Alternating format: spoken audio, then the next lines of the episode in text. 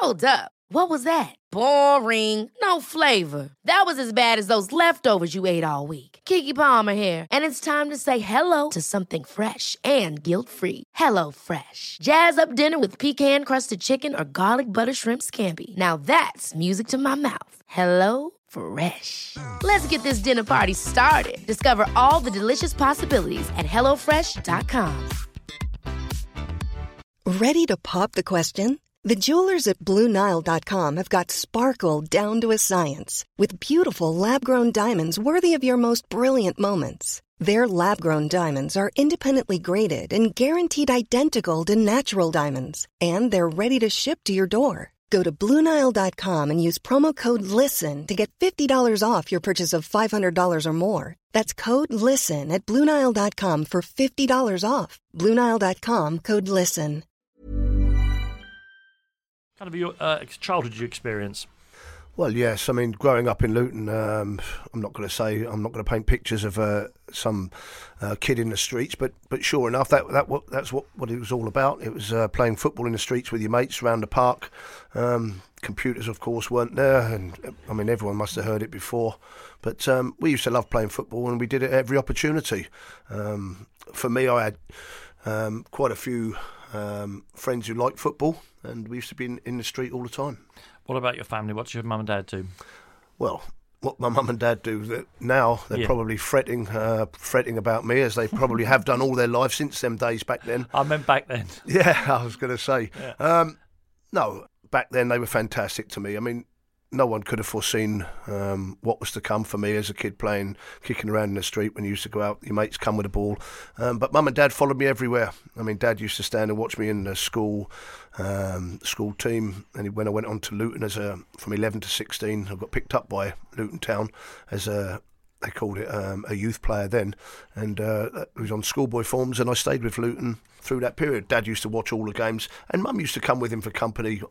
I'd say ninety percent of the time, and uh, they've always been the rocks for me in my life. Okay, and so you went you went to Luton Town at eleven because you were already a very good player, well, or did it take on lots and lots of kids? Well, in the, in them days, they it was eleven when they started to uh, pick up kids and play for the youth side. Um, these days, they're picking up kids about seven, as you know, and, and, and trying to uh, groom them uh, to be players from such a young age. But it was a it was a bit of a hope. You know, you get picked for your school team, then you get picked up by a Luton or whatever, a, a professional club. And sure enough, uh, Luton come. We had a successful school side, Chorney Boys School it was um, in Luton, and we had a successful team. And you know, Luton asked me to come down and train with them, and end up playing for the youth team for five years up to the age of sixteen. We should remind people, of course, Luton uh, were a, bit, a much bigger team than uh, perhaps they are just now. that They're coming back. Um, David Pleat, legendary manager over there, um, let you go when you were 16. I mean, it happens to a lot of kids. Can you remember the circumstances? Yes, I can. Well, one of the dreams, obviously, was to become an apprentice at Luton. Everyone's looking the, them days to be a, an apprentice of some sort. David was then uh, joint youth team manager with a lad called Danny Bergara. But they made a decision. I think about 14 apprentices were taken from that year. It was a good crop. Um, but sadly, I was one of two that was let go. Um, Two out of 16. yeah. Um, Do you remember how you felt? I was absolutely gutted, but uh, Dad, as, as always, he said, "No, you've got to go and get a job, son, and it's much more secure than football anyway." Always good advice. Um, still wanted to become a footballer, but decided to take the industrial route and become a toolmaker. Um, I did a five-year apprenticeship, uh, which I eventually got through. Um, but there's some trials and tribulations during Why do, that. why do you say eventually? What trials and tribulations? Well, listen, um, gambling was what was something I always did. I used to gamble at school, and, and you know, Really? hi- yeah, history said that uh, I was a gambler, um, and you know. Um, I had a problem with uh, for gambling, with game of cards or something, but I ended up, I ended up getting the indentures at the end. Uh, there was a few um, getting back late for playing cards and stuff like that, and, and, and so on. Also, I was playing for Tottenham at the time because as much as I was doing my apprenticeship, I went and played non-league football. Um, Luton let me go, and I went to Chesham United. I scored quite a few goals for them as a youngster, and Tottenham picked me up as an 18-year-old. So as I'm doing my apprenticeship, I, they they offered me apprenticeship forms, but obviously I couldn't do it because of the tool making yeah, situation. So I decided to join them as a part-time pro. Uh, played for the youth team, top scored in the, what was then the South East counties, alongside people like Mark Falco, Terry Gibson, um, a fellow called Jimmy Bolton. Quite a few players. Gary O'Reilly went on to be a professional out of that side. So you know it was a decent side, but Peter Shreeves, who was a reserve team manager then, and Ron Henry, who sadly passed away Very recently, yeah. very recently, was the youth team manager. But uh, there, a decision was taken at the end that they had to keep certain players because I had to, I would be playing in the reserves the following season, and they again let me go. Um, top scorer in the South East Counties. Uh, again, I was gutted. I mean, you must be thinking at this stage, maybe this is never going to happen for me. Oh, for sure. Um, but as, a, uh, as I've always said, mum and dad were always there to fall back on. And they said, once again, you know, carry on. You've got your apprenticeship. You take these knocks. And it, it, it was a lesson that you learn. You know, it's something that when you get knocks in your life, uh, I suppose it's a character building thing or uh it makes you thick skinned about, you know, setbacks. Um, and sure enough, I went to Dunstable Town. I got offered trials at Orient and Crystal Palace and various other trials as a youngster decided I'd go with a fella called Brendan McNally who played for Luton in the 59 Cup final. Right. And uh, he was my godfather, um, friend of my dad's, and uh, he was managing Dunstable Town. So I went into Dunstable in the Southern League and uh, did pretty well there. Let me ask you two questions to end this section. One, are you still a gambler? No, I'm not. Um, I mean, what's gone on with gambling throughout my life? Um, you know, there's been um, nothing short of well, really bad. Gambling's been a, a bit of a bugbear. It's been destructive in your life, has it? yeah, it's been destructive, of course. Um, but you know, I still like to be competitive, and I still like to everything I play. I still want to um, get involved, and, and is there a wager on it or whatever? Um, that's for sure. But uh, certainly, trying not to gamble is uh, would always be a, a, a lure. Uh, but you definitely try not to do it. And uh, the second question: Could you still operate a die-cut lathe? I possibly could, but it'd take uh, probably a couple of days to get going. Uh, You used to have one of those masks for the sparks. That's the one with the sparks. There's, there's all sorts going on. That's right. Kerry, we heard how you were rejected by uh, Spurs and your hometown club Luton, um, and got into uh, non-league football with uh, Chesham and uh, Dunstable Town.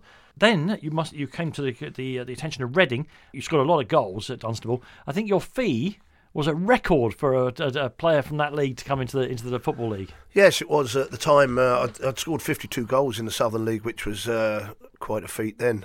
Um, I think that was a record at the time as well. Um, of course, that league. Go on, what was the big figure? Uh, it was twenty thousand There pound. you go. Um, something that Reading paid to Dunstable. Um, I think the chairman of Dunstable retired on the, that amount, and or he gave up at the time, packed his business up, and went on holiday or something. But uh, no, it was it was a decent fee at the time. Talk Um, to, tell me about Reading then. What kind of club did you find? Well, again, I signed for because I had me last year, the last two years of uh, my toolmaking apprenticeship. Um, I signed as a part timer. They agreed to take me part time for the first year, uh, with a view to going full time training the next. So I had to take uh, uh, Friday off, and I had to train. Uh, on a Tuesday, fair play to the work. It was Cardale Engineering in Luton that allowed me to do that. So everyone's everyone was happy. Um, but by then, the lure of football was overtaking the, the Sure. finishing the apprenticeship, and uh, not only the gambling, and you know, it wasn't just good gambling involved then, but football had become what I wanted to do. I saw myself a th- third time lucky, if you like. Yeah. And um, it was a case of I really wanted to be a footballer, and I slackened off a little bit at work. Um, when I say work at Cardale, at, at the apprenticeship, Yeah. I was just glad to get it over and done with. So I did that first year. I'm not quite sure how many goals get. I think about 13 goals in the first year, something like that. Well, come on, sir. Just just tell me about um, about what kind of club Reading was and Elm Park, because of course it's no longer there now. Like so many of those wonderful grounds. Well, of course they've got a bit shabby. Tell me about Elm Park and about the Reading Football Club. Well, listen, I was signed by someone called uh, Maurice Evans, who Reading fans will remember. I call him the late great Maurice Evans. Um, put a lot into uh, Reading Football Club at the time. Um, did an awful lot for me in my career, and of course gave me my league debut. Managed Oxford to the League Cup in 1986. If Yes, he, uh, yeah. yes, he did. But he'll remember between between the two clubs. Yeah. Obviously, there was a situation during that time about with Robert Maxwell. Oh, I can't wait to come on and talk to you about the Thames Valley the Royals. Thames Valley Royals. That's exactly it. I mean, goodness me, I was there at the time, and the trouble that that caused, um, what it was going to be and what it wasn't going to be. Uh, anyone from that area will know all about it. We'll come on to Robert Max and Bob, Captain Bob, a bit later on. Um, Reading were in the uh, Division Three, which in those days, of course, meant the third tier. It's not as complicated uh, then as it is now. Some of the people were there. Lawrie Sanchez was around the club. I think Neil Webb went on play for England was there. Goalkeeper was called Steve Death, but I think it was called Dayath, wasn't it? And didn't he for a long time? He he, he held, held the record for he went like thousands of minutes without conceding a goal at one stage. That's correct. Um, Steve Wood, who went to play for Millwall, went on to play for Millwall. I remember quite well. I remember most of the, the players that were there. Um, some remained in the lower leagues, and some went on to play at a higher level. Um, but no, it was a decent side. I, I, say it was a decent side.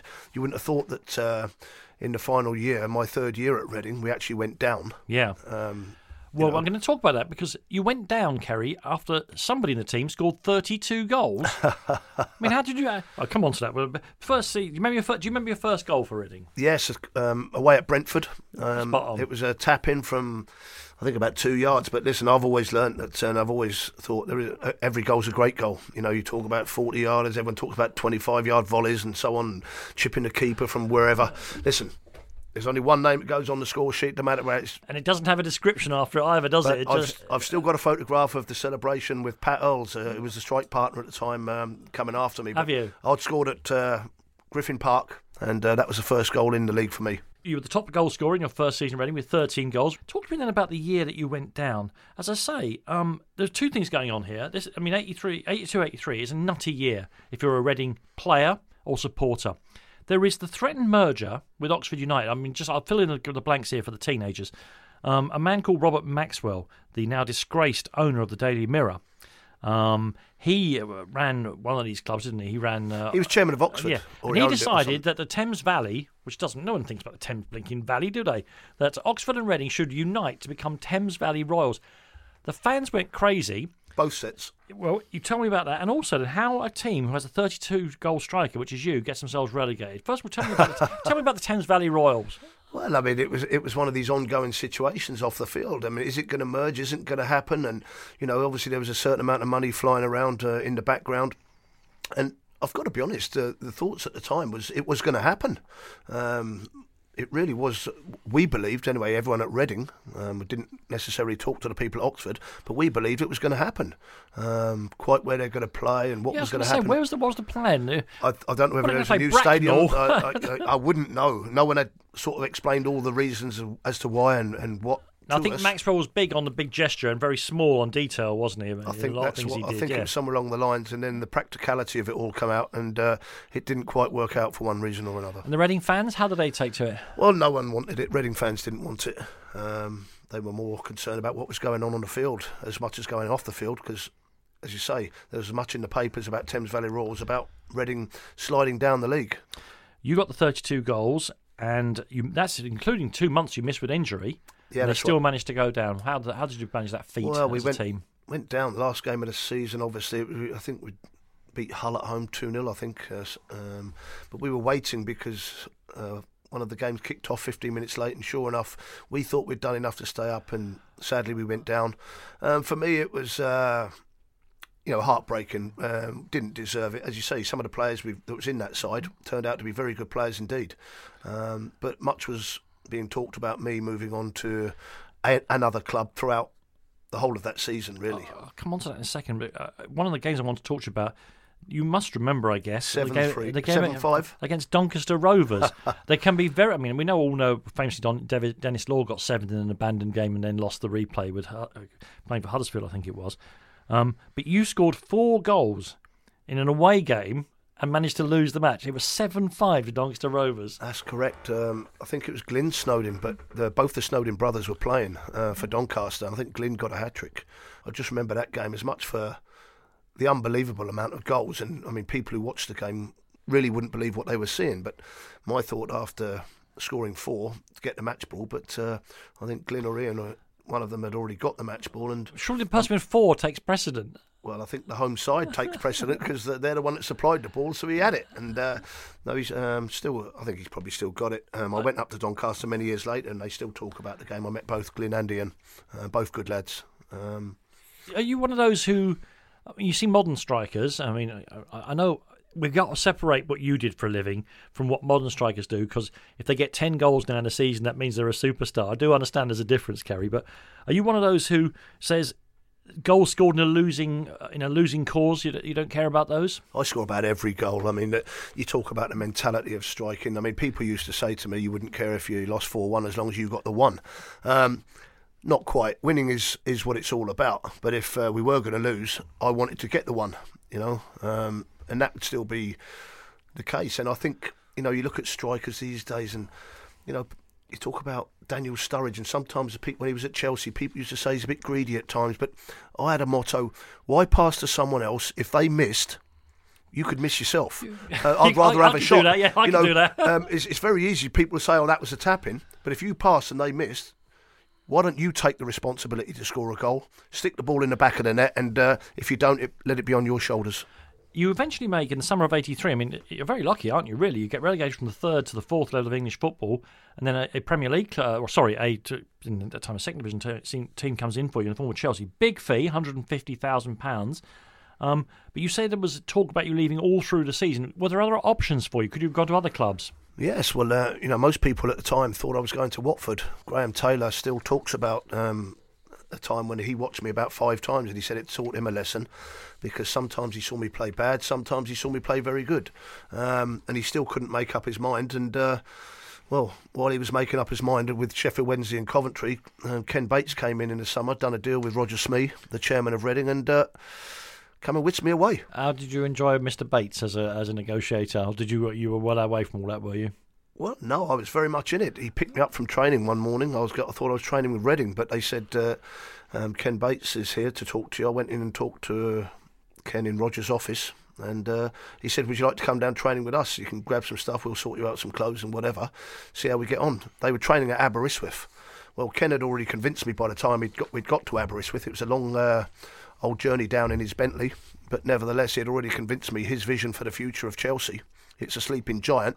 Again, a club that nearly got relegated the season before, saved by a Clive Walker goal uh, away at Bolton, uh, which kept them in what is now the second, well, what was then the second division. Yes, now the championship, Um, of course. Yeah. So it was a move up. I'd already decided, but once they start, I hated pre-season training. I was a bad trainer um, in terms of, you know, running and, and what I wanted to do.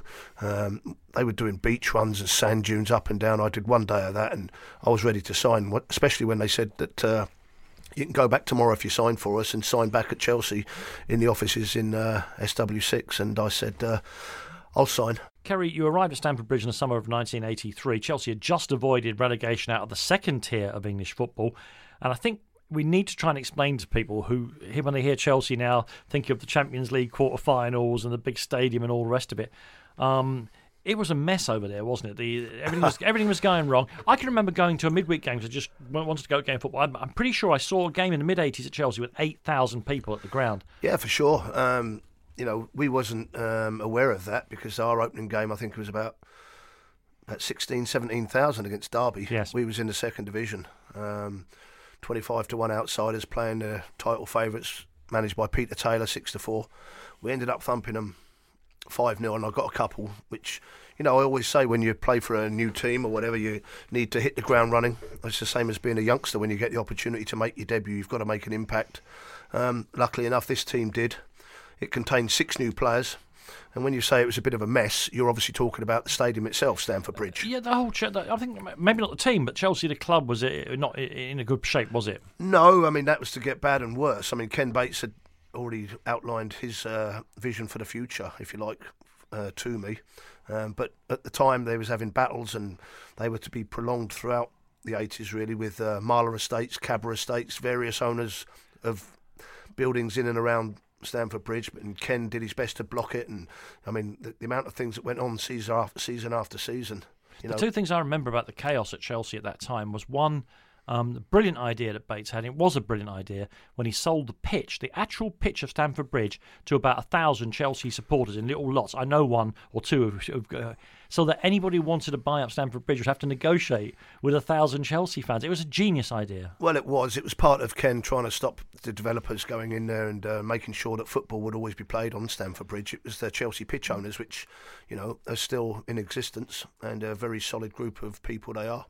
Um, you know, and it had its desired effect. Um, there were so many other things going on during the 80s. Well, we all had the terrible metal fences, but Chelsea went one step further. Ken Bates, you must have been a player. You must have been. He put an electric fence on top of the already existing fencing. Yes, he did. I mean, I, I not can't remember the exact year. Um, it was well on from the debut, um, but Yeah. uh, it was uh, electric wire on the top of the fence. And I mean, Ken was a farmer, or he had a farm. It stopped the cattle getting out and the sheep going where they shouldn't, and so on, or whatever. To be fair, it was never turned on because there was an outcry, wasn't there? It was never turned on, but you know, in days of pitch invasions and so on, it was uh, it was Ken's way of saying the fans have got to stay off the pitch. Did Ken have much influence on, on the team? Did he, did he like to pick the team? Well, I mean, lots of people used to say um, he had an influence. Um, I don't really know. Um, at the end of the day, um, he would have had an influence on the managers he picked, that's for sure. And when the team was doing well, you know, Ken would be great. He'd come down. I mean, I remember after promotion in the first season, Ken ended up coming into the dressing room and uh, the players threw him in the bath with his suit on and everything. And uh, he loved it. I mean, it was a wonderful first year. It was a brilliant first season for you there. As we said, uh, your first season there, Chelsea win the second division. You scored 34 goals. Six new players came in, transformed the team's fortunes. Among those was a player who, in his own way, just as uh, famous as yourself uh, over there at Stamford Bridge. Um, another blues legend, David Speedie. I'm delighted to say he joins us on the line now. Hello, David. How are you doing, guys? Very, very good indeed. You all right? I'm fine, thank you. Hi, David. You okay? Yeah, good, pal. How are you? Yeah, good, thanks. Just going to put you right um, uh, on this one. David wasn't one of the new players. Oh, right, okay. David was actually established probably, would I say, three or four months before the end of the season before, David? No, I joined the previous season from Darlington, 1982. So I'd been there a year Okay. Uh, amongst what Ken Bates described as the dead wood. So I was having to battle against. What? Uh, I was like a lumberjack. What, uh, what David's a- what David's actually saying there, I mean, Ken had this idea. The six new players that come in, including Pat Nevin and Joe McLaughlin, Eddie Niedzwiecki, Nigel Spackman, John Hollins, and so on. You know, um, the Deadwood was going out. Um, I mean, me and Speedo, uh, we didn't know what uh, uh, John Neal, who was manager at the time, what it was all about. But you know, he had this vision, ultimately John Neal, of pairing me and Speedo. But it wasn't always like that. You know, it started off with myself and uh, Colin Lee up front, and me and Speedo to be honest, didn't like each other at the start. Well, I was going to say, you two are great chums now, but I, th- I understand, David, that it didn't start out so well between the two of you. No, I mean, but it takes uh, two different people to make a success. I mean, he did his thing, and he he was good at one thing, and I was good at the other, and it was John Neal that pointed that out after we played Man City, and I think we got beat one 0 at Stamford Bridge, and uh, I'd shouted to Kerry go near, but Kerry used to want to cover near, middle, and far, and the ball went near post. He never went, so we never got the equaliser, and was a few words after the the game and uh, David, David Kerry tells me that you two squared up, but he's twice your size. Listen, there's many gone down that's bigger than him. yeah, that's for sure. I mean, Speedo's in there swinging, and I'm thinking, my goodness me, look at this little fella doing that. Um, and just one thing on go near and go far. I mean, I mean, Speed, Speedo got to learn that. You know, I was never going near. I mean, little man goes near post. Speedo tells a story about, you know. Um, tracking a fullback and so on. And I used to say to him, listen, I'm here to score goals. You track the fullback. Speedo went running past me one time. He tackled the fullback, crossed the ball. I was in the middle and headed it in. I said, well done, Speedo. I said, that's what makes us great. You know, you're do good at doing that. I'm good at doing what I do. You keep tracking the fullback, tackling. He was a tenacious partner. He was the best player that I ever played with as a strike partner, David, um, because for the very reason he said, he did everything good which I wasn't so good at, and vice versa. But David, you and, and well, the result was that uh, you know Chelsea had a brilliant season that year. But it, it really was a tremendous uh, title-winning effort, wasn't it? It was. I mean, and we had a great time as well. Uh, we had some great players, and you know, the following season, I remember uh, we were away at Highbury, first game of the season, I think, and Kerry scored, and uh, they they equalised and got. I think we drew one all, but it, you know, the, the Chelsea supporters that day, I'll never forget it as long as I live. I mean, it was my first game at, at the top level, and it was absolutely amazing. And like Kerry says, you know, he did his thing and I did my thing, but as a partnership, we became the best two strikers as a partnership in the country for several years. There was a lot of good strikers about at the time. You know, you talk about McAvenny, Cottee, you talk about Lineker and Sharp. Uh, you know, at Everton, there, yeah. You know, there was lots of good strikers about, but we were up there. You know, as I say, and as a partnership, you, you have to include Pat in that, David. I should think somewhere along the line because he was part of a forward trio, if you like. That, this is um, Nevin, yeah. Pat Nevin, yeah, that um, excited Chelsea fans. It, it, was the best team probably that I played in. I played in some good sides at Chelsea and so on, but the first team was the most exciting one. Chelsea win the title and get promoted, and people worry whether you and David Speedie and Pat Nevin are going to be able to make it in the in the in the, in the top league of English football. You had a, a brilliant season in, in 84 85. You finished sixth. Um, again, you've got loads of goals, including two hat tricks and, and two goals against the then England centre half, Terry Butcher. Um, and Right, I'm not going to pretend I knew this. You told me off air, so I'll say it so as you don't seem like you're bigging yourself up. It means that in three successive seasons, you were the leading goal scorer in Division Three, Division Two, and in the top level of English football. Yeah, something I was proud of. I mean, I, I don't know uh, whether it's whether it be repeated or whatever, but um, as I say, uh, it, will, I- won't I- ever be defeated. it won't ever be defeated. That will never be repeated. It's Well, not the way the game works now. Yeah, but the challenge to everyone in them days, as David already said, that you know he scored he scored in the top flight, um, and we all push to strive to be where we're going to be. Um, after scoring and playing in the top flight, um, you want to play for your country, and I think. Uh, both David and Pat got cap for Scotland, Yep. and I got England caps as well. You know, it's all because of that Chelsea side, and it was all because of the desire as well of all three players. Pat, listen, David, it's been a real, real pleasure to talk to you. Thank you very much for just coming on and giving us a flavour uh, to us about the what it was like in that Chelsea forward line. You're welcome. David Speedie there. So, Pigwa. Good luck, David. See you soon. Yeah, David Speedie there. Who, of course, uh, when you speak to him, you think butter would melt in his mouth, but I saw him play. I, I guess there's that, isn't there? Uh, he, he was a tenacious character. I mean, uh, but he was quite right. It took me three months to get to know what he was all about. Um, but once you do, I mean, he's a wonderful guy and uh, and a great footballer. Um, you mentioned England there, and we'll come on to your England career in a little while. But when you're when you're scoring this many goals in the top level of English football, look at what's happening with Harry Kane now. If you get a few goals now, people are just screaming Berahino. People are screaming for you to get in the England team. It wasn't quite the same back then, was it? Well, no, it wasn't. Uh, although there were people pushing for the England side, Sure. but there was a lot of good strikers around then. You know, you talk about Harry Kane having that season, and listen, quite rightly, he should be pushed um, Yeah. for the season he's having. Um, but when you look around at the strikers, there Lineker, Hateley, Beardsley, Woodcock, Mariner, um, Trevor Francis were the early ones. Uh, Tony Cottee, Clive Allen. Um, there was lot, uh, lots of good strikers about all at the time, and all, all playing well, and all uh, demanding the right to be picked for England. And, and and it was, a, I would say, at the time, it was a much tougher. Uh, situation to get an England cap than perhaps it is now. In the summer of '85, England go on a tour to South America and to the hotter parts of America because, of course, they're preparing for the World Cup in '86, and you get a call up. Yes, I did. It was a wonderful time. Um, Had you played much for the for the age groups, for the under 21s and all No, no, no. 23s? No, No, I but, think um, so. No. But uh, as part of that tour, um, Dave Sexton was running the under 21s, and I was asked to play as an overage player, something which they did then. I don't know whether they still do it or not. Um, in the under, it was the under 23s. Yes. Um, now the under 21. So I, I played in Iceland um, as part of the pre World Cup tour in '85. We lost 3 1. Um, we said this, touched on this earlier. Luckily, I got the one. And uh, then I joined up with a full squad, um, which was about to um, go to Colorado as part of the training and on to Mexico from there. And you made your debut against Mexico as a sub. That's great. Was that in the Aztec? No, it wasn't. Oh. Um, we there was a three-team tournament. Um, Italy, Mexico. or Was it four-team tournament? Obviously, the Germans, Italy, Mexico, and us. Yeah. Um, came on against Mexico as a sub 15 minutes. Um, managed to hit the bar, um, but no, it wasn't in the Aztec. Uh, Mark Hateley was played the first couple of games against Italy and Mexico, and uh, You- I played the last one in the Aztec. You, men- you mentioned all of the strikers who you were competing with at that time. I mean, now until recently, you know, Kane, Berahino, one or two others coming through, Danny Sturridge. It looked like we were going to run out of strikers in this country. We had none. But uh, when you got this this call up, were you determined to have a long England career? Did you think, or did you think the competition here is so fierce? I mean, Lineker was established as a star by that stage. Well, well, well, you know, it'll be difficult to get established in the England team. Well, look, you can only do as well as you can, and if you get the opportunity, you've got to try and, and, and do as well as you possibly can. I know that you know um, you don't go out to play a bad game. You you try your best, um, and that's exactly what I did. Um, you can't predict the future, and it'd be up to the manager of the time, which was Bobby Robson, the late great again. Used the term Bobby Robson, but that really was. I mean, he gave me my England debut, and I'll never forget him for that. Um, difficult decisions he had to make, um, but he had a lot of people to choose from.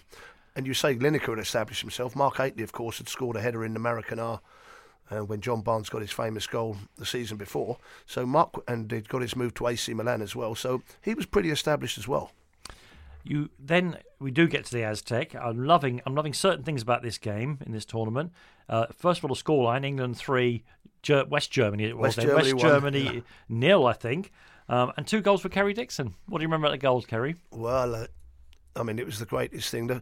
First and foremost, you know, when you talk about people standing there, they talk about panini stickers. You, I remember thinking when I listened to the national anthem for the first time, the hairs standing up on the back of my neck, and you know, and your dad saying to you, you know, it must be the greatest thing to play for England. The Panini stickers would go Kerry Dixon, Chelsea, and England. And uh, here on in, I was an international. Um, it was amazing. I just hoped that I could uh, do myself justice and, and do okay. Um, Can you remember who's in the German team that day? Oh, they had a decent side. Uh, Augenthaler, Matthias at the back, Schumacher in goal. Um, so they, it was a decent side, even though it was a friendly. And there's no friendlies England West Germany no. uh, or England Germany.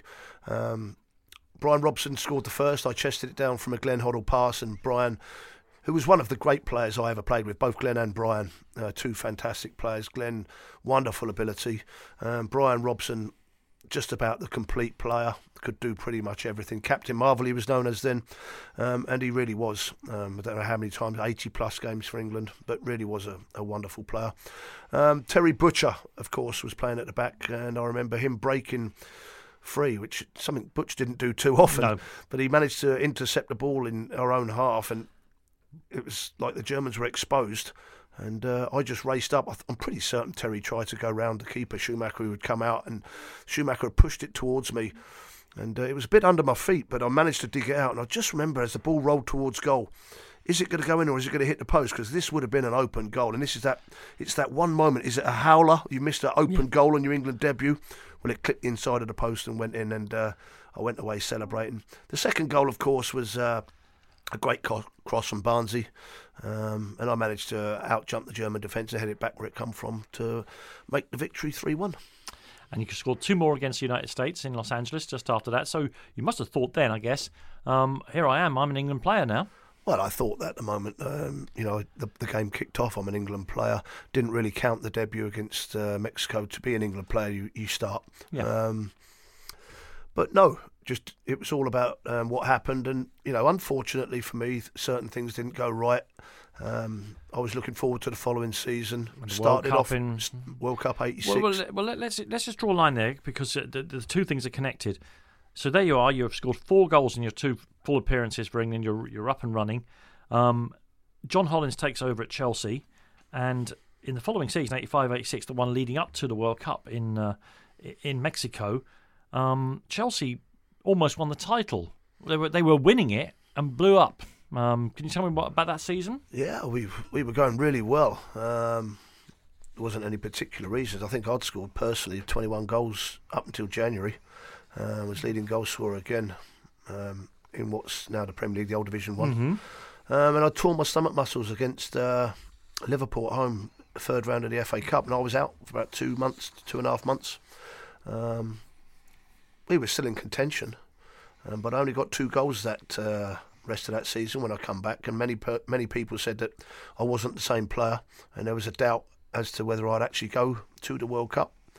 The two goals I got away at Manchester United, we won two one, and Don Howe had been sent by Bobby to actually check or assess me, and it was that nod. Bobby told me during the tour that uh, Don's recommendation that I was fit and uh, could still do the job at that level is what got me actually a World Cup spot. Well, your injury, as I say, led to Chelsea only winning four of their last 17 games, and so they blew the title that year, or the chance of the title, but did get you back, thanks to those two goals against Manchester United, into the World Cup squad. Uh, for Mexico 86. I mean, uh, we went there with Peter Beardsley and Gary Lineker kind of establishing themselves. John Barnes played uh, up front mostly as well. Um, tell me about your recollections of, of, that. It was a pretty amazing World Cup, wasn't it? The, the way it went. A, the heat, uh, and B, the closeness of England's group, as I recall. Yes, I mean it. It went for us, um, but the start of it wasn't so good. Uh, we'd done all the preparations, so we actually knew what was going to be happening before. Once again, Colorado at the start, a bit of acclimatisation. Then we went on to Mexico. But if you play, if you play in the winter, in in London or in Luton or in Dunstable, can you really ever prepare for the kind of football conditions you get in, in, in Mexico in the summer? Well, we, t- we tried the season before. That was the whole point of going the season before to see if the preparation would be okay. Yeah. And sure enough, it was. I, you know, the, it, you wouldn't have thought so looking at the first two games um, because England, defeat by Portugal, draw with Morocco. That's exactly right. Yeah. And uh, of course, uh, I think Ray Wilkins was sent off in midfield. Brian Robson dislocated his shoulder. All sorts were going wrong. And I remember, as just as a punter watching on the television, I remember that as the two games kicked off in England's group for the third, the third and last games for the, all four teams. um, that it was possible for every team to finish top and every team to finish bottom of the group. Um, of course, we all know what happened. Beardsley and Lineker had a great day. Um, the goals flying against Poland. Um, but you did get on there. You actually played in the World Cup, Kerry. Well, that was, uh, you know, six minutes I played. I come on for Gary Lineker after he'd scored his hat trick uh, in the three. Um, it was a bit closer than that. I, I, was on the bench and I could have played. Uh, again, Bobby Robson told me, you know, it could have been you. He had the choice. He was leaving Mark Hateley out, who Hateley and Lineker had started the first two games. Um, it was a toss up between myself and Peter Beardsley. Don't quite know how he got to the uh, decision, but he went with Beardsley it proved the right decision. I mean, Peter and Gary were a wonderful partnership for England. Um, I was unfortunate, and when I said earlier in the programme about you know whether things go for you, you can only do what you can do, keep the pressure on, and so on. Um, I come on for the last six minutes, but the three 0 obviously Beardsley and Lineker were etched in, in the team, and, well, and Sorry, went from there. It's funny because they were they were kind of a, a, they they were looking forward to the way football has gone because Beardsley was really playing ten, wasn't he? As we now call it, they were playing England playing one striker and a ten with a midfield four. Um, That's correct. Yeah. You, you know. It, you couldn't have played with Lineker. That's not the way it would have worked. But you could have played with Beardsley, with you ahead of Beardsley. That's the way it would have worked. Well, I mean, you say that. I mean, uh, everyone always says, oh, two big ones couldn't play together. You've got to be a certain type and so on." Until you try it, you don't know.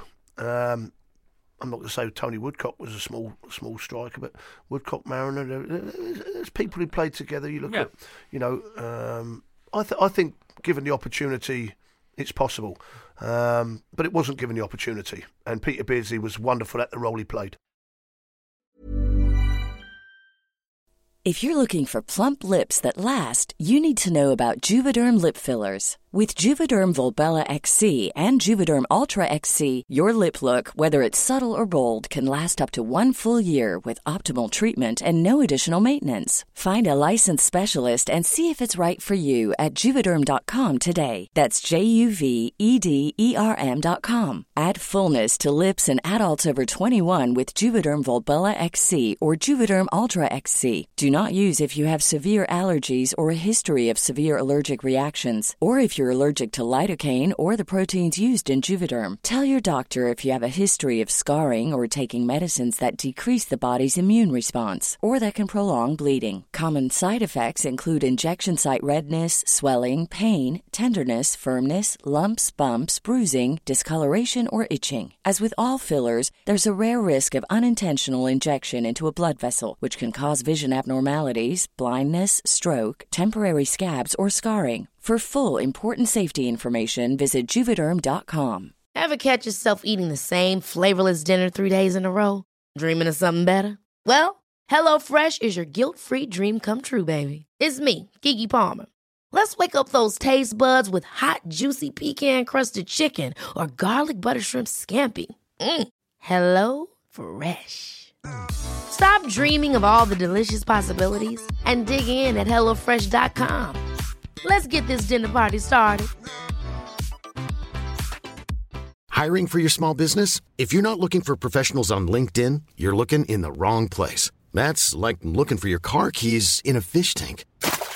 LinkedIn helps you hire professionals you can't find anywhere else, even those who aren't actively searching for a new job but might be open to the perfect role. In a given month, over 70% of LinkedIn users don't even visit other leading job sites. So start looking in the right place. With LinkedIn, you can hire professionals like a professional. Post your free job on linkedin.com slash people today. England beat uh, Paraguay in the uh, round of 16. Two more for Lineker. I think Beardsley got one as well which takes to that quarter final. You weren't on the bench; you were in the stand for the for the hand of God and all that. Yes, it was a 22 man squad. You only had uh, five subs, so the six that were spare or surplus to requirements were in a box. I remember sitting along with Alvin. I think uh, Irving Scholar, the Tottenham chairman, was in there. Quite a few dignitaries were in the box. And uh, you do know that Alvin Martin seriously believes that if he'd been playing instead of Terry Fenwick, England would have won that game.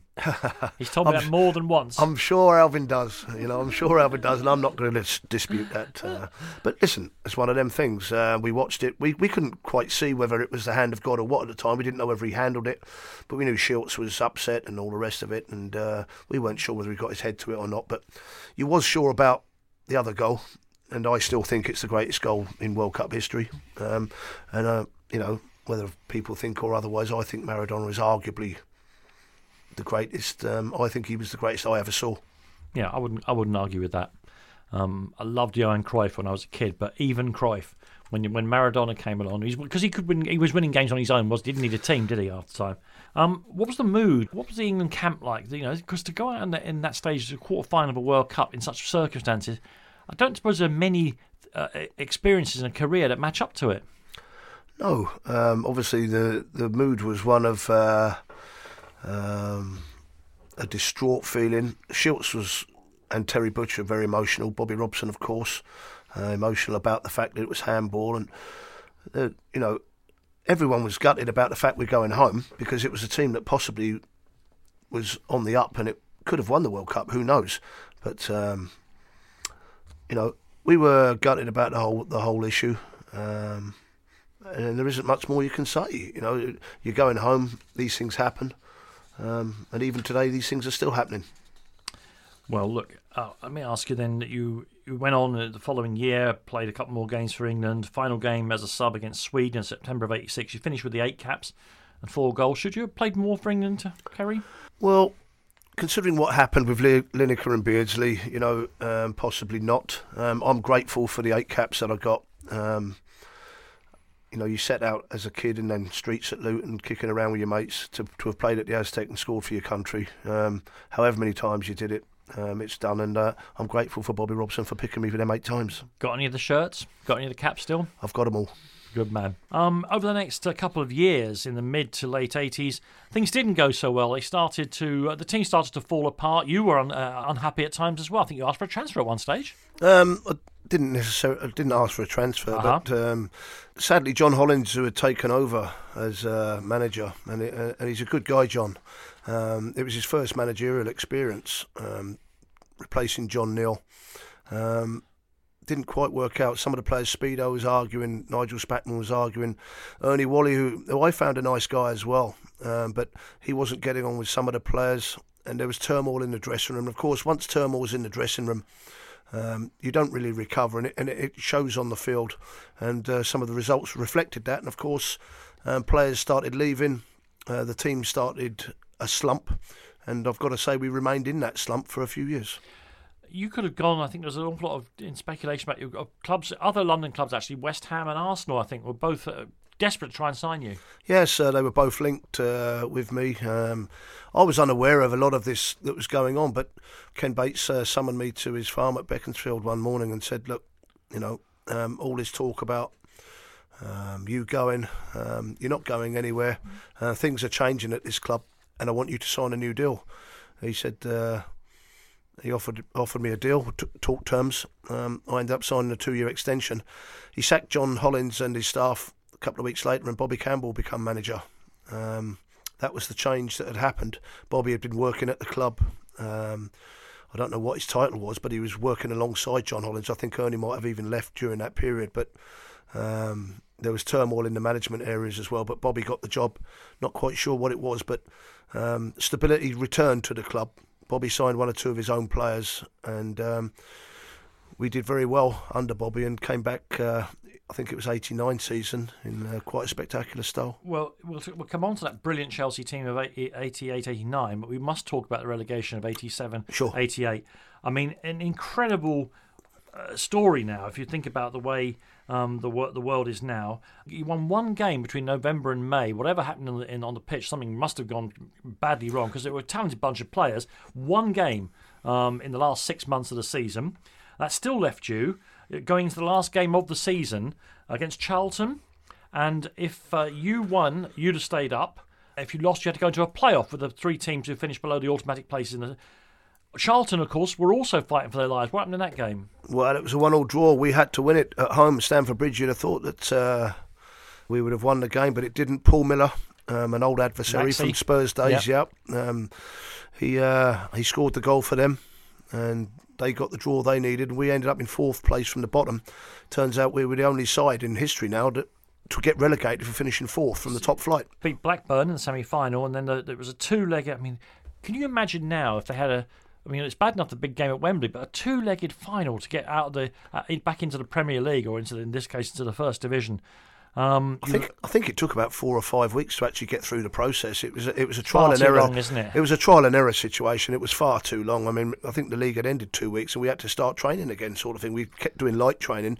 Then we had a game after about two weeks, and then we had another one a week later, and uh, oh, it went on far too long. But that's not an excuse. We we got beat against Middlesbrough, lost uh, up at their place 2 0. And Gordon Durie, I think, scored in the first one for us, but couldn't get the second. And uh, we went down uh, amongst the usual problems and mayhem that uh, Well, well, occurred talk- after that game. Talks about that because, of course, football in the 80s absolutely blighted by perhaps more sinister crowd trouble. Tell us about what it was like to play, knowing that at the end of many games, people would be on the pitch and there'd be fighting. Well, of course, it would. Uh, I mean, everyone's heard about um, all clubs them days had uh, a notorious element. Um, Chelsea had their people, and uh, they were involved in a lot of skirmishes uh, on the field, off the field. Um, and there was a pitch invasion after the Middlesbrough game, but you would regularly be disturbed uh, on the field by uh, football supporters in the wrong sections, trouble flaring up. And uh, indeed, it wasn't just trouble and argument. It, they used to fight in them days. And Do you ever, you, were you ever frightened by any of that, Kerry, or was that just something you accepted as part of the job? Well, we accepted it. Uh, We, we it was the norm. Um, there's some, as you've said, friendly pitch invasions as well. I mean, Chelsea when we beat Leeds first time round, and there was pitch invasions for, for the right reasons on numerous occasions um, until they actually stopped play, um, supporters going on the pitch. It was pretty much the norm. Um, obviously, the scarier side of things was when they came on when it wasn't the norm and they came on to have a fight with the opposition supporters. Then it caused a bit of a problem. You went down with a side that contained Kevin Hitchcock, Steve Clarke, Tony Dorigo. These are international footballers, most of these. Steve Wicks, Pat Nevin, John Bumstead, Gordon Durie, Kevin Wilson, Joe McLaughlin, Colin Pates, yourself. I shouldn't be surprised then that come the following year that you absolutely walk the old second division. Um, did you add more players as well? I Well, it can't did. Uh, Bobby Campbell, as I say, had, Yeah. had taken over um, back end of the season. Um, he signed two players, two experienced players. Peter Nicholas, he signed, and Graham Roberts, who was uh, coming back from Rangers. He's, he had a stint up in Scotland, and uh, both players were great for us. A, a bit of old experience, if you like, um, in the side. Bit of clog too, to be fair. Bit of class as well. Yeah. and They both uh, could play, yeah. both could play. They added something, just a bit of calmness. And Bobby was at pains to state that we were all good players, didn't know how we went down. We were actually thinking that ourselves. But he said it's time to stop licking your wounds. Come on, show what you're really all about. And we went on a great run. I think it was the funny- 26 games. Well, the uh, funny thing was, that for the first month Chelsea were useless. They were still had a hangover from going down. I mean, you were hurt. That's correct. Um, and, and and Chelsea were nineteenth. Um, after, After six, six after six games, games, yeah. Yeah. But in the following 40 games, I mean, just think about it, in professional football, if you win 29 of 40, you are motoring. At the very end of the season, um, you had an amazing run in. The last 14 games, you won 12, drew one, you got 28 goals, and you finished 17 points ahead of the second team, Manchester City. I mean, when you're playing in a team that is like that, I mean, it's very rare in your career you get to a moment you think we're going to win every time we go out onto that pitch in front of those tens of thousands of people. We are going to win the match. It must be an extraordinary feeling knowing how good you are. we knew we was a strong side, and uh, you know, it, it, it something that gelled. Um, I think Graham Roberts got about 13 penalties that year, um, but it was a strong forward line again. You know, I spoke earlier about Dixon, Nevin, Speedie, uh, but Durie and Wilson were both very good players. Gordon, um, I think they all, I think both of them got into the tw- into the 20s on goals. I, I think I, I scored a few as well, and I think 99 points. All sorts of records were broke that year, albeit in uh, second division. Mm-hmm. And uh, no, absolutely right. And uh, we came up and the following season as well, not wishing to jump on, but Yeah. the same side took momentum with them. You know, uh, Kenny Monkou and Erland Johnsen were added because Graham, um, obviously, age was telling him he was back in what is now the Premier League, the old Division One, and Nico. And they were slightly discarded a little bit. They, they'd done their job, but the team had momentum, and I think we finished sixth again, Fifth? Fifth. Yeah. and you got another 25 goals. I mean, these days I'm trying to work out how much money you might be worth in transfer market because and, uh, I'm not being funny. If you get 15 goals a season now, you're worth 30 million. So if you're getting 20 and 25, and I mean, the game was different. I know, I understand that more more is required now from midfield players. So you almost, I mean, people were even talking about you. You did so well that year. There was even talk about you coming back to the England squad for the 1990 World Cup. Well, I think uh, Steve Bull got the nod. Um, what do you think about that? Because Steve had never played in the, in the, top level, had he? No, he hadn't. And I think. Great uh, guy, great footballer. I, I, understand all that. I, I, I, admire his loyalty. I think uh, what he did with Wolves, and quite rightly, they use the term legend for certain clubs. Um, Steve Bull, absolute legend for Wolves, resisted the opportunity. He might say um, he wishes he'd played in top flight, but he loved Wolves so much he, he plied his trade there, resisted all moves, and, and scored the amount of goals he got. You have to say, he went and played for England and he got his got himself a goal. I think he did get one goal yeah. against Scotland, yeah. I, if I remember yeah. rightly. But he went to the World Cup uh, ahead of me. Um, I had some inside information said it was a choice between the two, and Bobby was close to picking me, but I respect any decision he makes, and uh, he went with Steve. What do you think about then the last few seasons of your Chelsea career? Because it starts to tail away. I mean, you can't you can't keep this up forever. How did it how did it end for you at Chelsea? Um, well, it was a case of Ken Bates basically said, um, you know, enough's enough. Uh, we've got Tony Cascarino had signed there. They had Clive Allen come there, and they were going to sign a new strike force, and uh, they're going to spend a couple of million pound on certain players. And Ken Ken told me you, you suppose you said earlier about how much influence did he have on team selection or whatever. Um, Ian Porterfield had, had actually replaced Bobby Campbell as manager as well. I don't know what influence Ken had. I always said that it would be between him and the manager. Never made it apparent to the players. Uh, but he was the one that pulled me in and said, um, We're letting you go. I had three and a half years left on a contract. I was nine goals away from Bobby Tambling's all time scoring record. And when people say one of the great regrets of your life, what is it? No disrespect to the players involved. Flecky's a good lad and Mick Harford's a good lad. They, they were the strikers that they spent money yes. on. Um, I would have stayed and fought for my place, and the biggest regret of not staying, getting the nine goals and breaking Bobby's record at the time, and becoming Chelsea's all-time leading goal scorer at the time would, was one of my big regrets. Well, let me just uh, remind people: you played 335 league games for Chelsea. During that time, you scored 147 league goals. Overall, you got 193 goals in that blue shirt. Uh, you say that left you a few behind Bobby Tambling, both of you have been overtaken in the meanwhile by Frank Lampard. How you can bear for a midfield player to overtake you, Kerry, I don't know. Well, the only saving grace I used to say to Frank, well, you took took you 12 years, Frank. I did mine in nine. But uh, what a feat from a bloke who's arguably the greatest player in Chelsea's history. You know, everyone will have their say on that, but he'd be in the top three, that's for sure. Kerry, you uh, left Chelsea finally uh, for £575,000 and you went to play uh, for Southampton alongside uh, one of our former guests, David Speedie. Um, I think Perry Groves, who my colleague here at Talksport, was also part of a, a sort of uh, side they were putting together. Now, when I put out questions for you uh, on Twitter, and there were many, many, many, mostly about Chelsea, if I'm truthful. Um, one person said, "Can you please avoid talking about his time at Southampton?" Was it that? was it that bad? Well, it wasn't very good. I, I, don't think I scored a goal. I played 12 games. Um, Ian Branfoot, the manager, decided to um, re- replace Alan Shearer, if you like, with Dixon and Speedie um, and indeed Groves on the wing. Um, Perry said to me, "I mean, who was his worst signing?" I said, "I don't know, but I think gold, silver, and bronze. We t- we took we filled all places, us three. It, um, didn't work out for you. Why? It didn't work out for us, and I, I, don't really know the reasons why. Um, Speedo had a scrap with Terry Hurlock. Uh, there's a fight going on there, and Wow, uh, I'd, I'd, actually pay money to see Terry Hurlock fighting David Speedy. I mean, you talk about Mayweather and Pacquiao. Yeah. Um, Hurlock and were having a go. Listen, um, it happened. It it didn't work out. Um, Speedo was packed off on loan. Um, I hardly played a game in I think seven months I was down. It's a lovely place and a great club, good supporters and all that. But it's just one of them, you know, when people talk about players that fit clubs, it didn't fit with us. Perry stayed on a bit longer, but um, it didn't really work out for any of us. But out of that negative comes a great positive because you know, obviously you, you, are already a, a, a, legend at Chelsea, but you're a Luton boy. You still live uh, in, in Luton, as far as I understand. That's right. Um, and so you're an absolute Luton boy. Been going, used to go to Kenilworth Road as a kid and all the rest of it. So you get a chance to play for your hometown club, and at a time, really, um, when you know they were they were a good club to play for. So you go to Luton.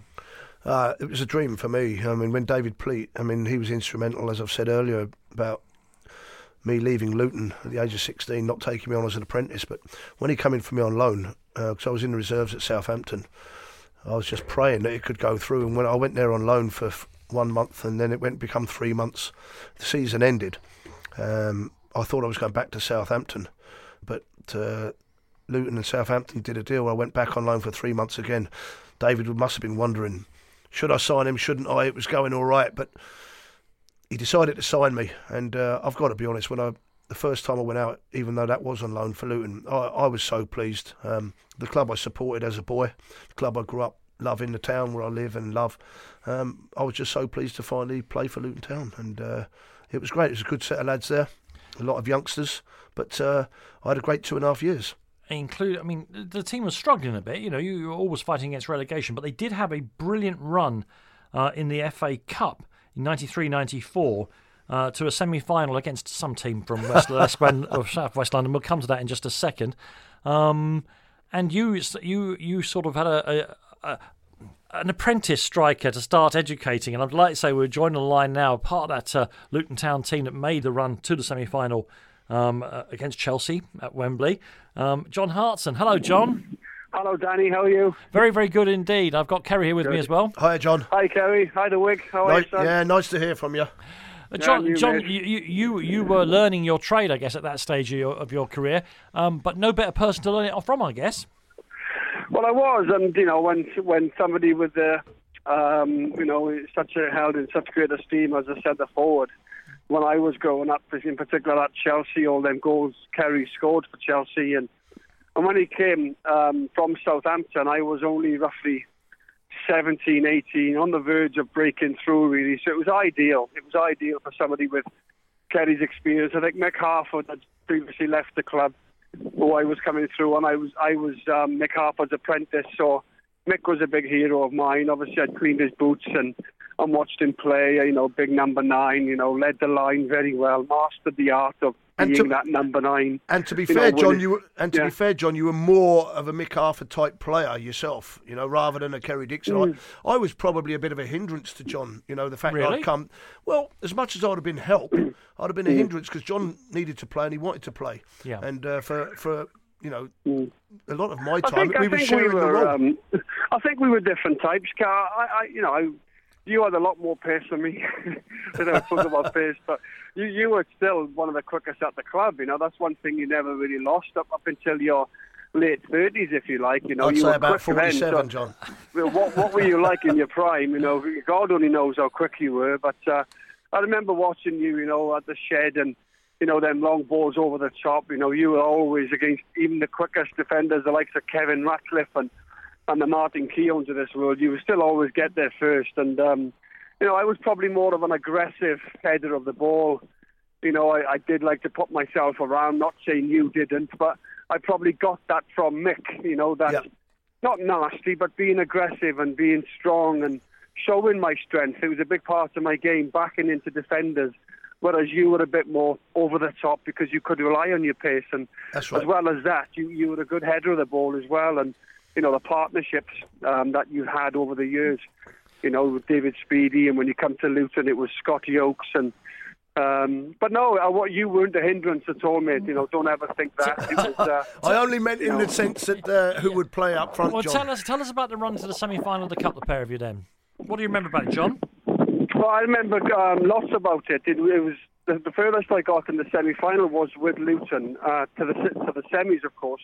That's the furthest I got in the FA Cup, and um, I can remember um, Kerry playing alongside Scotty Oakes, Tony Thorpe, myself. We were like the four strikers, and we'd gone up to Newcastle and got a great draw where Peter Beardsley got the equaliser, the penalty. Our, our mate Tony Thorpe got our goal, brought them back to Newcastle. David Pleat decided to go with myself. I scored a goal that night. In the next round, we got we got West Ham, and then David Pleat decided to go with Kerry, and Kerry was instrumental that night in Scotty Oakes getting his hat trick. Kerry yeah. was involved in all the goals.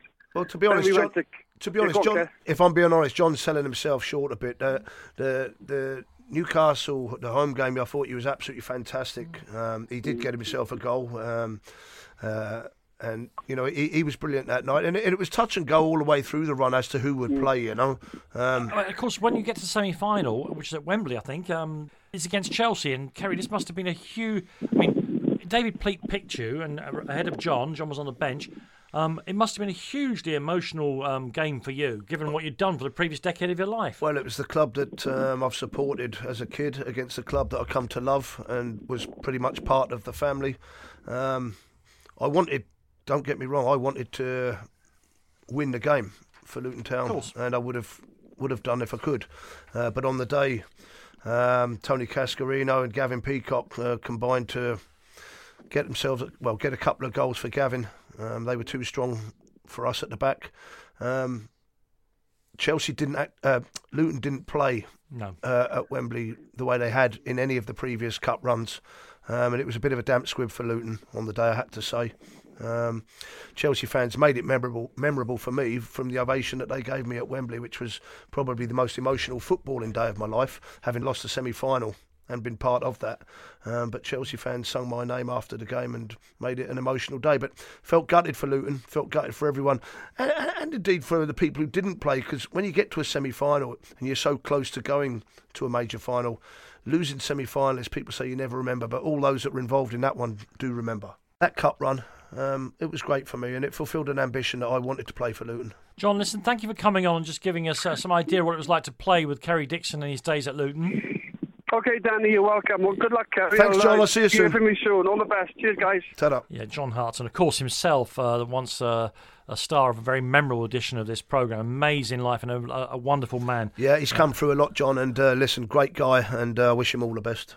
Earlier in the show, and I'm asking this out of pure interest now, not prurience, you mentioned, obviously, there's a drinking culture in English football, but Yep. uh, you mentioned gambling and the problems it's been for your life. At what stage uh, has it interfered, do you think, with your ability to concentrate on your game at any stage in your career? Well, you never know. Um, no, you never know what interferes. I mean, how much you talk about it. Were you, um, were you blowing all your dough at gambling? Yeah, uh, not at gambling through various things in my life, um, various situations, one way or another. Um, blown a lot of dough, that's for sure. Um, I remember putting a thousand pound each way on a horse at, at half past two in a away game at Oxford. Um, in, the, in the early days of mobile phones, Right. and you say did it interfere? Um, the horse didn't even get placed, which means you lost two thousand pound.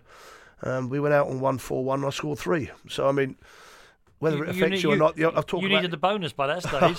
I think I need a month's bonus uh, for that sort of money. But you know, it obviously affects you um, them situations, but it didn't seem to affect you in a game. You know, it wasn't something that you'd worry about, like you know. modern footballers are from the moment they're young apprentices they're being told now about the dangers because they got much more money than you had but they're being told about the dangers particularly things like gambling do you wish that there had been more awareness of the problem among footballers among sportsmen really um, when you were playing do you think it would have helped you Well, yes, it might have helped you. I mean, I don't suppose you can change your DNA.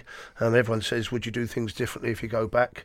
And yes, I would. Uh, I would do things differently for sure in my life. Um, but nevertheless, you are what you are.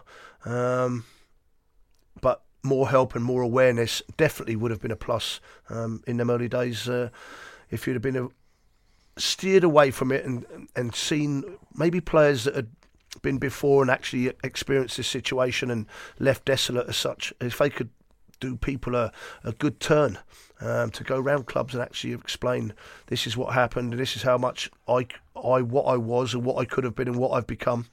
Um, it might have made youngsters take note, and uh, I think most people are on it now. The PFA do a good job on it, and most clubs are aware of it, and kids are getting a lot better looked after. then you, you go there's one or two fantastically good clubs in this uh, good fun things to talk about as well you go to Millwall um, under Mick McCarthy I know you loved your year at Millwall I did. Um, you know, First of all, hang on a second. Chelsea player at Millwall. Yeah. Hold the bus.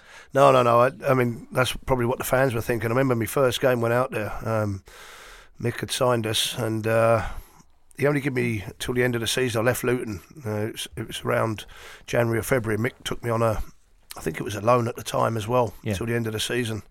Um, I didn't know what to what to think, but uh, went there anyway. And of course, I was selected, and uh, there was scummer, scummer from the terraces. This is from your home supporters, yeah. Oh yeah, the home supporters, and uh, I'm thinking, oh my god, it's gonna be one of them before I even start. I've had one at Southampton. I'm gonna get get another one, but uh, I managed to score. Uh, we won one 0 Makes a huge difference, doesn't well, it? Well, it does make a difference. And after the, in the next game when I was selected, um, there was still a bit of a undercurrent, if you like, but I scored again, and then I scored away at Port Vale, and I hit the ground running, and uh, all of a sudden they were actually starting to sing my name. Some of them, although it might, sound strange, but it turned out I had a great time at Millwall. I, I signed for them uh, a, a year in the summer.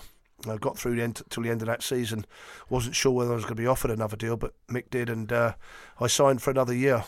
Um, but your time at Millwall comes to an end, I think, because one of the most remarkable um, events in English football ever, one of the most bizarre, surreal events, Millwall Football Club. I mean, the very definition of a, a, small, if you'd like to use that expression, say small club, it's local, the second division uh, at the sure. time. I mean, and of course they, they topped the Premier yeah. League not so yeah. not a million yeah. years ago. I mean, it's about the local community and it's about Millwall. To, and no well, one likes it. They went away and signed two Russian internationals. Oh. Um, it didn't go well though. What, what were they called again? Yuran and Kulkov. Yuran, Sergei Yuran and Vasily Kulkov. That's right. Yeah, Yuran and Kulkov. Uh, yeah, yeah. Well, what happened was, you know, that summer when I signed, they, they signed a few new players at Millwall. I mean, you talk about the community, and definitely, um, foot, Millwall is a community club, and, and it's a well supported club that is held dear to the heart of the local community. And generation follows and, generation. And you find that. And yeah. listen, mixed in with a lot of the community, and there's some good lads in there, in and around there, and some good people. But, you know, around Christmas time, Mick come and pulled me. They'd already had uh, Uwe Fuchs had signed for seven hundred and fifty thousand in the summer. Chris Malkin, they were going to be the first choice. I was pretty much back up as an experienced older striker, yes. which is fair enough. I was happy for the year's contract at the time. Sure. Um, well, it didn't. It was going okay, or I thought it was. And this this decision to sign uh, a couple of Russians, Mick said to me, "Look, we're signing a couple of Russians." Um, you're gonna, we'll try and get you out on loan. You're not going to be the backup to these two. Um, you know, because there's going to be other players we're going to have to put in. I thought, all right, fine, no problem. I'll I'll take it. I'm you know towards the end of my career. Sure. When these two Russians turned up, they had vo- bottle of vodka in the in the training bag. They've turned up in the thing. Mick McCarthy says to um, Ben Thatcher and Keith Stevens and and, and, and, and of that Rhino, he says, go easy on me on them in training. Go, go easy on them. These two pampered people. Well, the first thing is I think Ben Thatcher volleyed one to Rhino, and Rhino volleyed him into the in, into the trees or something like that. And Mick went nuts. It, it, was a crazy situation. They never settled down. Reputedly, they were here for something like five grand a week. We couldn't even believe it. I mean, I was out being farmed out by then. I mean, I think I went out on. Uh, I think I signed for Watford. Uh, yeah, uh, a couple briefly, of games yeah. later, and I, I, watched what was going on there. I mean, Millwall, who were near the top of the league, we were challenging in, just after Christmas. Yes.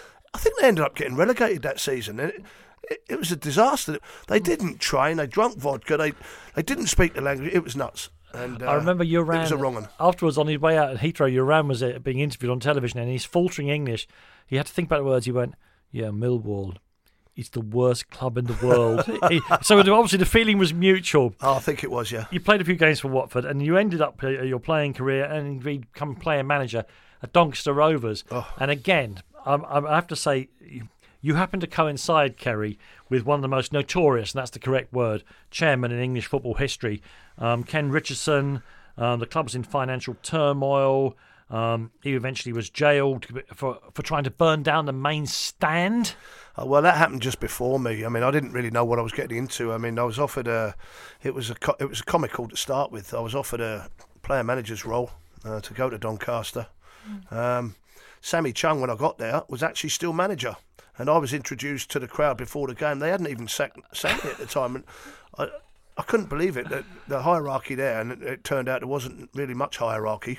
Um, hadn't even sacked Sammy Chung, and the poor lad was told on the day of the game that he was outed, and I was introduced before the game, and I, I really was. It was like, wow, this is this is a crazy situation, but it would only get crazier because I mean, I was all right for the first couple of months. The team was doing okay, but you talk about interference. This was a first taste of you know chairman interfering with this. This guy used to keep you on the phone for about three or four hours talking.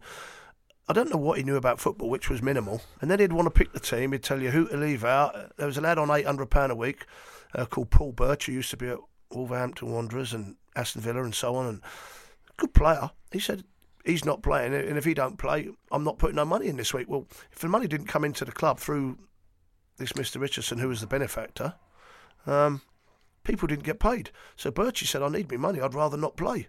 So this is what you're up against. Players who didn't want to play, rather get their money, and it was chaos. Uh, I, I couldn't handle it. I tried to get out of the contract. Um, I managed to do a year. Having did, did said, you did you realise he was an absolute wrong un? No, not at the time, but it didn't take me long to okay. realise. Right. Um, Um, you know, this this wasn't, and if this is going to be football management, this is not for me. You know, um, but uh, I was on a player's contract, so he couldn't actually sack me. Um, and what happened was, I, I basically took the train and let him let him carry on. The club went into he put the club into administration, and I negotiated a deal with the administrators to to leave the club. That was after about eighteen months. But I have to say, in that time, there was protests throughout Doncaster, and the people of Doncaster were wonderful. I have to say, I was honest with them. I used to I'd just tell them as it was. Um, it's not to do with me. They used to come and do press reports. I'd say, you better speak to whatever's going on because you know he's going to do what he's going to do, and there's nothing I can do about it. Players want to get paid. He basically controls it, and and that was the situation. I negotiated my release. I don't know who took over. I think he, he carried on doing it himself for a while, but they went out of the football league. I think. It's funny now we're laughing about it. We always like a villain and all the rest of it. And of course, he does get his comeuppance and, and goes to prison and all the rest of it. But actually, these stories, there's, there's always a, a pain at the middle of them. And that is these football clubs are precious to these towns, these communities, and to see some of the people. And, and mean, you've been in the middle of it, it is it is heartbreaking to see a club being discarded like that because somebody hasn't got the proper character to run it properly. Yeah, uh, the people of Doncaster were fantastic, and uh, I, I, was so pleased when John Ryan actually got his hands on the club and uh, took it to where it is now. It's a well-run football club. They got a new stadium. Um, and they, they did what, what was right. People at Doncaster are always great with me, and uh, you know I've always been welcome back when I've gone up there. And uh, but it was traumatic times, that's for sure.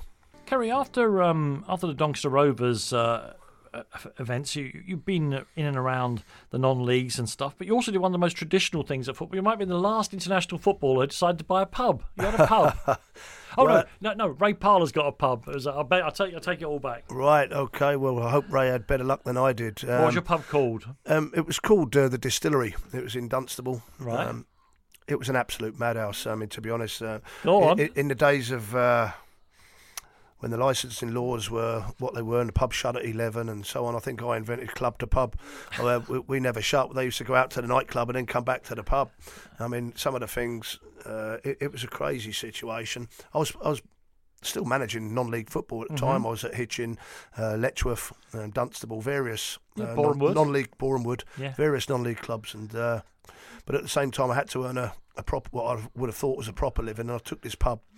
But uh, it opened my eyes into the world of drinking. I mean, I thought I could have a drink, but I, some of these people, the way they carried on and, and what they did. Uh, but at the end of the day, when you get the punters in as a publican, um, you want to keep them in. It's all very well getting a, a pub full, but uh, uh, you know, it's about the tills at the end of the day, and um, I wanted to keep them in there. And uh, did, did I, you, I, had a staff that would stay up late um, for that purpose. Did you get in trouble with the police? Uh, well, the police used to come. I think the fact that you kept uh, the noise levels down and stuff like that. I mean, I wasn't doing crazy things, no. but there'd always be people who want to stay for a late drink. So you just shut the curtains and, and you know, um, you have a drink or whatever. Uh, you wasn't allowed to charge, so whatever it was, you, you if people wanted a drink, you'd have to just write it down and, and sort it out another time, like you know. Why are you not still a publican? Why, how did you get? It didn't work out. At the end of the day, they needed money, um, and most of my money was gone, um, or it dwindled and they to to buy a pub, it's going to cost money. Um, at the time, I was on a management lease, um, and I, when they started talking about the amount of money to buy the thing, it wasn't within the realms of what I had to dispose of, and uh, so I had to leave. You've done your time in the non-league clubs, and um, footballers of your generation, um, I think, because they didn't make the kind of money we see now, but they were very much celebrity people because of TV coverage. I think a lot of them have struggled um, struggled either with the, the, missing the game. Tony Cottee sat in that chair where you're sat, told, in tears, told me he's just never really got to grips with life after football. Uh, there's also financial issues as well because you've been used to one lifestyle. Have you have you have you struggled? Do you think since you stopped playing, Kerry? Yes, of course I've struggled. Um, you talk about um, players, and for various reasons. I mean, some are much more um, highlighted than others. I tend to keep my um, personal problems uh, within the realms of uh, the family and so on. Uh, but it's not good when you know when you hear about your problems and your family suffer, and uh, you know that they have to go out to various places, and you know when you're in the papers for one reason or another, and various struggles. Kids, uh, I love all my children, uh, three children um, who are great. Mum and dad, they have to have this, you know. They don't have to, but it's forced upon you because, as you've said, my celebrity status and the fact you've hit some um, unfortunate times, um, people still take a look at that situation, and and you know your mum and dad uh, get ridiculed and so on because of it, and, and, and it, it's unfair. They've had a lot of uh, highs, but uh, there's a lot of lows as well that goes to it. And uh, I, I, spoke earlier about character building and hardening of uh, getting tough skin and about these things. I think both uh, mum and dad and sister and so on, and, and indeed my children have uh, become hardened to these sort of situations. Well, more, more, recently, of course, they've had another opportunity to be hardened. You were in the newspapers. A house where you were in was raided by the police. Cocaine was found. Um, you, of course, were exonerated, and didn't get, get, go to court, but again, you were all over the papers. That must be difficult, not just for you, but for anyone who knows you. Yeah, that's exactly it. You know, uh, these situations, big raid and so on. Um, you know, people start linking you with all sorts of stuff without actually hearing what's right or wrong, and they, they you know, nine times out of ten, they don't they don't really want to know what's right. Um, you're, you're cast as this, and and you know that particular situation uh, affected my work, it affected my life um, without people actually knowing it. You know, um, well, certain work got curtailed, and uh, you know, to a degree, that's still going on a, a, little bit. I don't know what you do for to make your living. I know some of it, of course, is that you, like so many of the club's legends at the bigger football clubs, particularly you, you work in and around Chelsea. You're a TV uh, pundit and uh, analyst on Chelsea TV, but you're also there on match days and things. Um, how much of a godsend has that been, and was that being affected by by being in the newspapers? Well, of course it has. You know, Chelsea Football Club have been fantastic to me. They always have been. Um, can't say anything different. Um, but sure, um, not when you get bad publicity one way or another, people tend to look at you whether they are or not in a different light, and you know whether it's right or wrong. People still can't help believe if to a degree whatever whatever is written in, in and around the newspapers and, and various media outlets. But uh, nevertheless, you've got to plough on. Um, always the people who are close to you, which is something you'll find out um, if you ever hit them sort of situations. They're the ones that rally around. Uh, Mum and Dad have been fantastic support. Um, the children have been great. I just said, look, you know me, I'm still Dad. Um, they're with it, um, and they believe what you are, and they believe in you.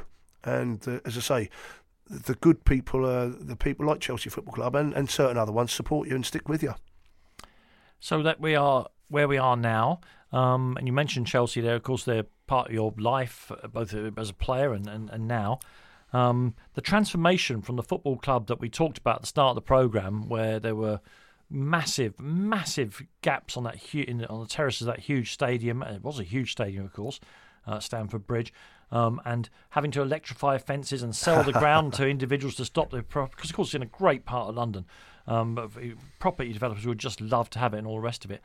Um, but now they are, despite a recent event against uh, PSG, um, they're one of the powerhouses in Europe.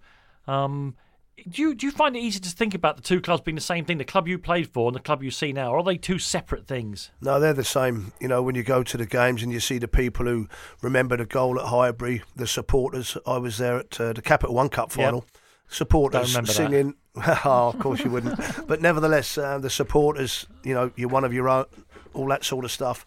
I am one. Um, Chelsea Football Club and the supporters have been magnificent to me. Um, still are. I've, I've, met some wonderful friends there. Is it the same club? It might not appear to be to lots of people, but the people who are re- the real insiders, I said about the characters earlier who support you, the people who support Chelsea Football Club, I still see people from the 80s still talk to people from the 70s, and I see the likes of Roy Bentley still going there from the 50s. They're, Chelsea they're, Football Club and the people who become attached to it are no different to any other football club. You become part of the family, and they stay with you. Do you ever think? I mean, you must. You must talk to other Chelsea fans. One day, Roman Abramovich will say, "Okay, I want to try try something else in my life." Day he goes and buys an American football club, or he decides he's going to be the first um, civilian in space, or whatever he decides to do. You must think about what what my future might hold for Chelsea when that day comes. What what, what do you think about that? I think enjoy it while it is. Um, who knows what um, plans Roman has for the future? Uh, my own belief is that uh, he'll stay and you know create a dynasty of his time at the football club. One would hope so, but all Chelsea supporters, the people I've spoke about, will still be the ones that will pass down that legacy to their kids. They'll still be Chelsea supporters, hopefully, and uh, all will remember the times that they've had. And I must say, uh, just looking at it as an outsider, and I am a total outsider, Um, from the depths they, they came out of, uh, particularly as I say in the 80s, when the crowd tr- the crowd trouble surrounding Chelsea had stopped but made people frightened to go to the ground. So you had a, a club that was dying essentially, and Ken Bates, who gets a lot of grief, but he, he saved that football club Without along, doubt. along with footballers like yourself who got the promotions and, and all the rest of it.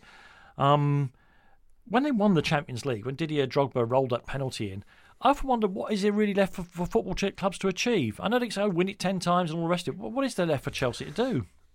Exactly what you said. Win it ten times, and become, uh, be able to say so many titles and so on. Because listen, all the kids that we spoke about, the people enjoy the, this particular title, that particular title. They've got they've got kids coming up behind them. They're going to explain to their kids. Yeah, they And can't afford, the kids can't afford to go to football. Oh, listen, I think uh, the amount of kids you see in and around Stamford Bridge these days, there's enough kids that can afford it. I do understand um, football has been priced out of certain areas and, and it is tough to go. But the football supporters and people who support the club, if they go three or four times and manage to go in a season, or even once for some, that'll still be the one, and not, the support is not going to fall away. Chelsea are favourites to win the title this year. They've already won, as you say, the Capital One Cup. About a week and a half ago, um, we saw them uh, go out to Paris Saint Germain in the Champions League. Um, sometimes I think I think it's worthwhile for a club like Chelsea with its resource to be reminded that the, it, nothing comes easy. That they all, it almost might be a good thing for Chelsea to regroup now and say, okay, we we have got to do even better. It's all right winning the Premier League, but in Europe they're even better. Well, you talk about even better. It's a wonderful season if they do, as you say, manage to win the Premier League, um, C- Capital One Cup, Premier League. That's great. Listen, you, you can't get carried away. People are saying you win nothing, you're hopeless, get sacked the manager and all that. Chelsea are not about that at this moment in time. Jose's won two titles. The club is together. Um, it's a great season, and uh, bring on the Champions League next year. Kerry, you've still got a lot of your life ahead of you. Um, and, and uh, we just we talked about so much you've done already. And where are you today uh, in your life? And, and what what does the future both hold for you that you know about, and what do you hope for? Um, where am I today? I'm looking to get more work, obviously, um, financially stretched, um, to put it bluntly. Um, need to rebuild my life, um, hoping that people who have used me before in certain areas will um, employ me again. Be grateful for the support that I've had from parents, children, friends all around us. What the future holds, that depends on what I've just said. If it all comes through and uh, and these situations happen, I'm looking to apply myself uh, in areas whereby I can uh, get back and uh, make sure I live, uh, or if indeed I get to a an old age or whatever what the future holds for me, um, in a situation whereby it's comfortable for everyone and uh, less of the problems that uh, have uh, raised their head, if you like, recently. Are you a happy man? I'm happy at the moment the way things are going. I found out lots during uh, um, more recent troubles that I've had, and I found lots about people. Um, but one can always be happier. You've been listening to an archive edition of Talk Sports My Sporting Life with Danny Kelly. Thanks for listening, and make sure you subscribe on Apple Podcasts, Acast, and Spotify for more top Talk Sport content. Hey, it's Danny Pellegrino from Everything Iconic. Ready to upgrade your style game without blowing your budget? Check out Quince. They've got all the good stuff shirts and polos, activewear, and fine leather goods, all at 50 to 80% less than other high end brands. And the best part? They're all about safe, ethical, and responsible manufacturing. Get that luxury vibe without the luxury price tag. Hit up quince.com slash upgrade for free shipping and 365 day returns on your next order. That's quince.com slash upgrade. Hi, I'm Daniel, founder of Pretty Litter. Cats and cat owners deserve better than any old fashioned litter. That's why I teamed up with scientists and veterinarians to create Pretty Litter. Its innovative crystal formula has superior odor control and weighs up to 80% less than clay litter. Pretty Litter even monitors health by changing colors to help detect early signs of potential illness. It's the world's smartest kitty litter. Go to prettylitter.com and use code ACAST for 20% off your first order and a free cat toy. Terms and conditions apply. See site for details.